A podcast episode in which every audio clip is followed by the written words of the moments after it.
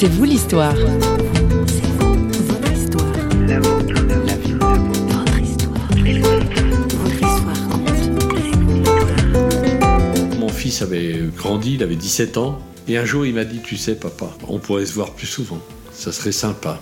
Et quand il m'a dit ça, ça m'a vraiment touché profondément. Et quand euh, j'ai retrouvé mon fils beaucoup plus proche, à Pontarlier, on avait mûri l'un et l'autre. Là, j'ai demandé vraiment pardon. Et mon fils m'avait pardonné longtemps avant que je demande moi-même pardon. Bonjour, aujourd'hui C'est vous l'histoire retrouve Alain Ardouin. Son histoire est celle de la rédemption d'un escroc, mais aujourd'hui il évoque celle d'une relation distante entre un père et son fils. Le fils qui grandit loin du père parce qu'il y a eu un divorce, qu'il y a eu de la souffrance, des mots qui n'ont pas été dits et des gestes qui n'ont pas été faits. Mais c'est aussi avant tout une histoire de pardon.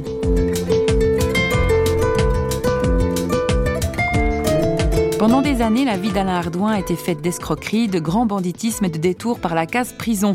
Alors qu'il est en détention, justement, il rencontre un détenu qui lui parle de sa foi en Jésus.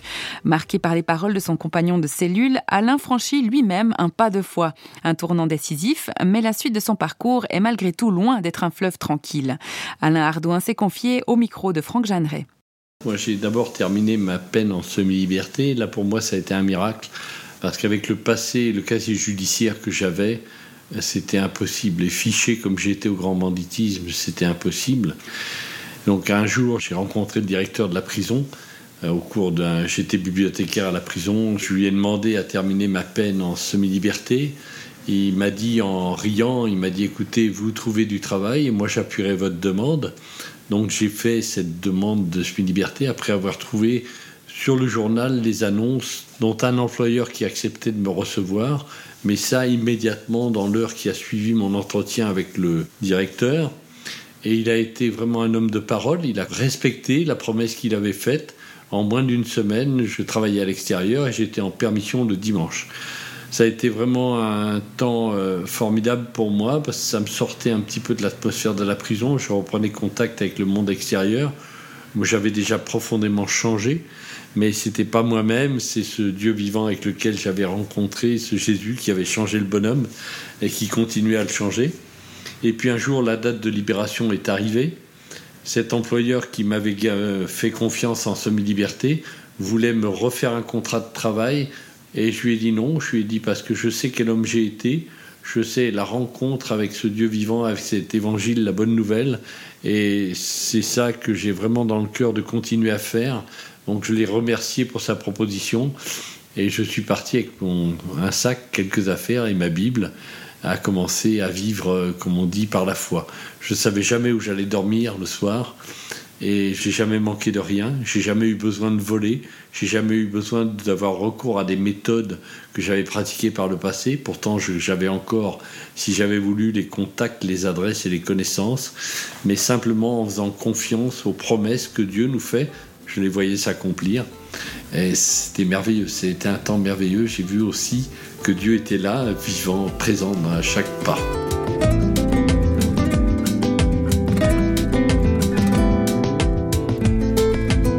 Les voyages d'Alain Ardouin l'emmènent un jour en Suisse. C'est là qu'il fait la connaissance d'une femme qui devient son épouse et aussi la mère de son fils. Mais il n'a pas l'habitude, comme il dit, et finit par déserter le cocon familial. J'ai abandonné femme et enfant. Un jeune enfant qui avait deux ans. Pendant presque une année. Mais je me suis vite aperçu que Dieu ne voulait pas ça. Là, j'étais vraiment en décalage. C'était pas du tout ça que Dieu voulait dans ma vie. Et les choses ne fonctionnaient plus comme je les avais connues. Et je suis revenu en Suisse. Et là, on m'a offert, une opportunité s'est offerte à moi. Le pasteur de l'église il m'a offert de l'hospitalité pour, euh, j'allais dire, faire la jonction pour reprendre une vie de couple normale. Parce que mon épouse ne m'avait pas fermé la porte malgré l'abandon que j'avais fait. Et là, j'ai rien trouvé de mieux que de mettre la main sur une enveloppe qui contenait de l'argent. Et de l'argent qui lui avait été remis pour une œuvre. Donc il a été obligé de déposer plainte. Moi, j'étais parti avec cet argent. J'ai été très vite arrêté. Et c'était mieux comme ça. Et je me suis retrouvé en prison en Suisse, à nouveau. Ça a été un court temps. Ça a été quatre ou cinq mois. Et là, j'ai été expulsé de la, du territoire suisse pendant cinq ans. Ma femme, entre-temps, ben, voyant ça, a demandé, obtenu le divorce. Et là, ça a été quelques années d'errance. J'ai eu l'opportunité quand même, malgré euh, le mauvais choix que j'avais fait, euh, j'ai pu avoir une formation professionnelle nouvelle. J'ai fait une formation de poissonnier, ça peut paraître euh, drôle, mais c'est un travail qui m'a permis de ne jamais être au chômage. Par contre, j'ai connu des années de, d'errance parce que j'étais pas bien dans ma peau. J'aurais pu aller demander pardon avant.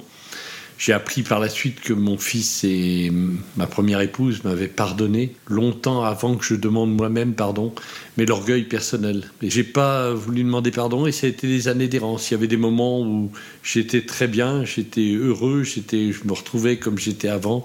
Puis j'étais beaucoup plus souvent, par contre, en bas.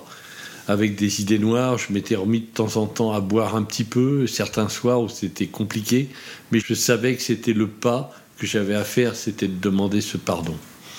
J'ai appris par la suite que mon fils, il avait dit un jour, il devait avoir dix ou onze ans, il avait dit à quelqu'un qu'il avait un père par éclipse. Et c'est vrai que je, des fois, je donnais des nouvelles, puis je restais des mois sans donner de nouvelles.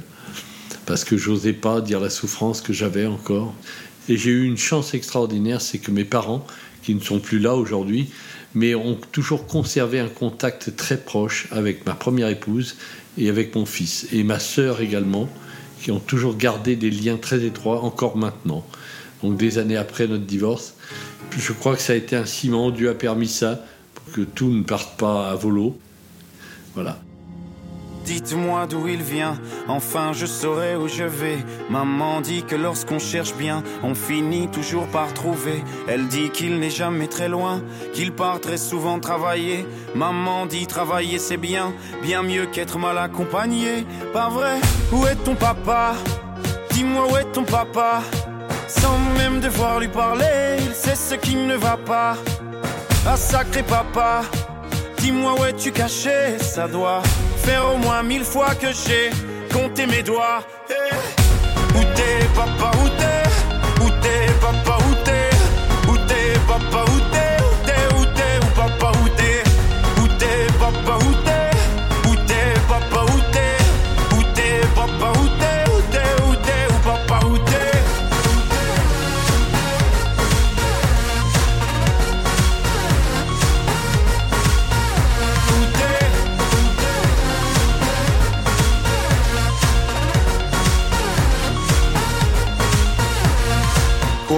Qu'on y croit ou pas, il y aura bien un jour où on n'y croira plus. Un jour ou l'autre, on sera tous papa et d'un jour à l'autre, on aura disparu. Serons-nous détestables? Serons-nous admirables? Des géniteurs ou des génies? Dites-nous qui donne naissance aux irresponsables. Hein? Dites-nous qui? Tiens, tout le monde sait comment on fait des bébés, mais personne sait comment on fait des papas. Monsieur, je sais tout, on aurait hérité, c'est ça. Faut le sucer de son pouce ou quoi? Dites-nous où c'est caché, ça doit faire au moins mille fois qu'on a bouffé nos doigts. Hey. Où t'es, papa, où t'es? Où t'es, papa, où t'es? Où t'es, papa, où t'es?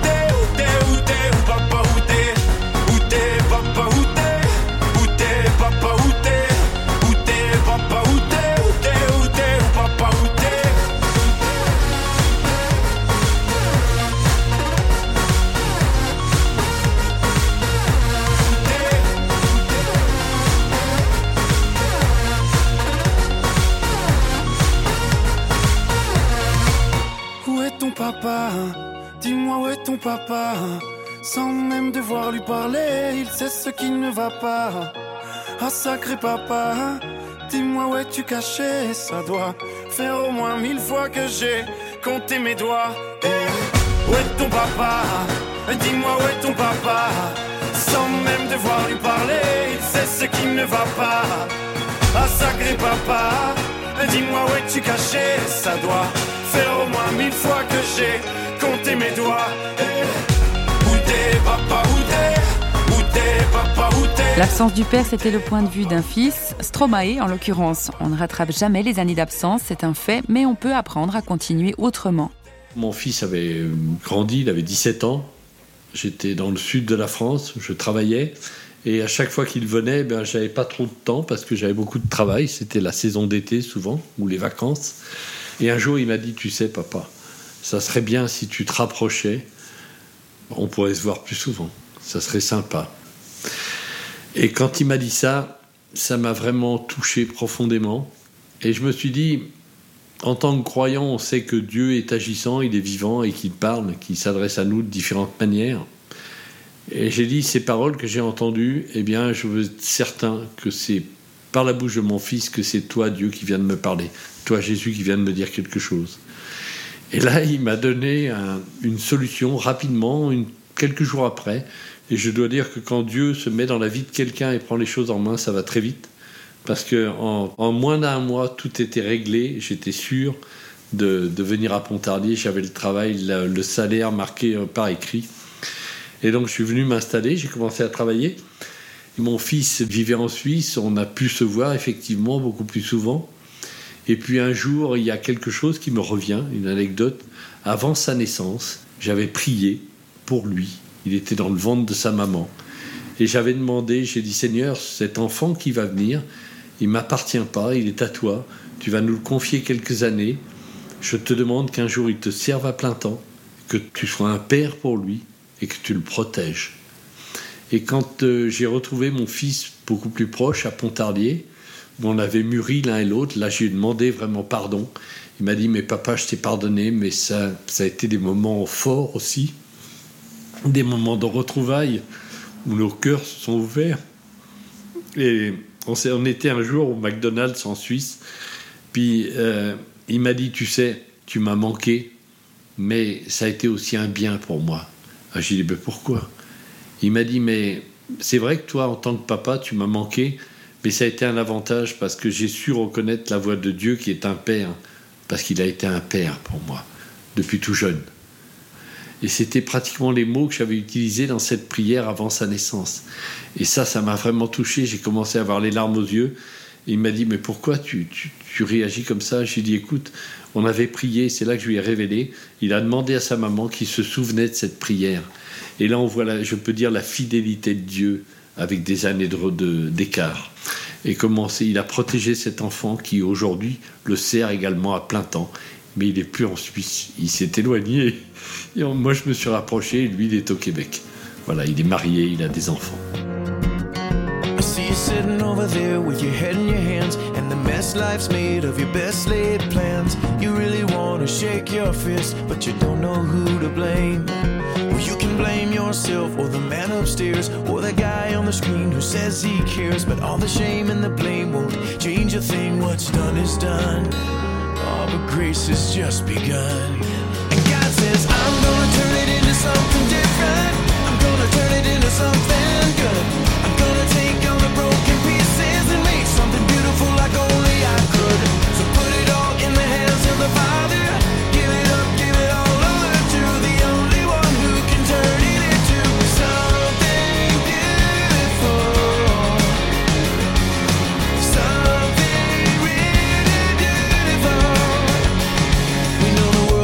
Broke when it took the fall, and here we are living in the middle of it all, longing, waiting for the day when everything's restored. But the best of the beauty that we get to see while we're living down here in this yet to be is to watch God take the most broken things and to hear Him say, when I get through, you're gonna be amazed. Cause I'm gonna turn it into something different. I'm gonna turn it into something good. I'm gonna take all the broken something beautiful like only I could. So put it all in the hands of the Father. Give it up, give it all over to the only one who can turn it into something beautiful. Something beautiful. Something beautiful. Put all the pieces in His hands and watch Him turn it.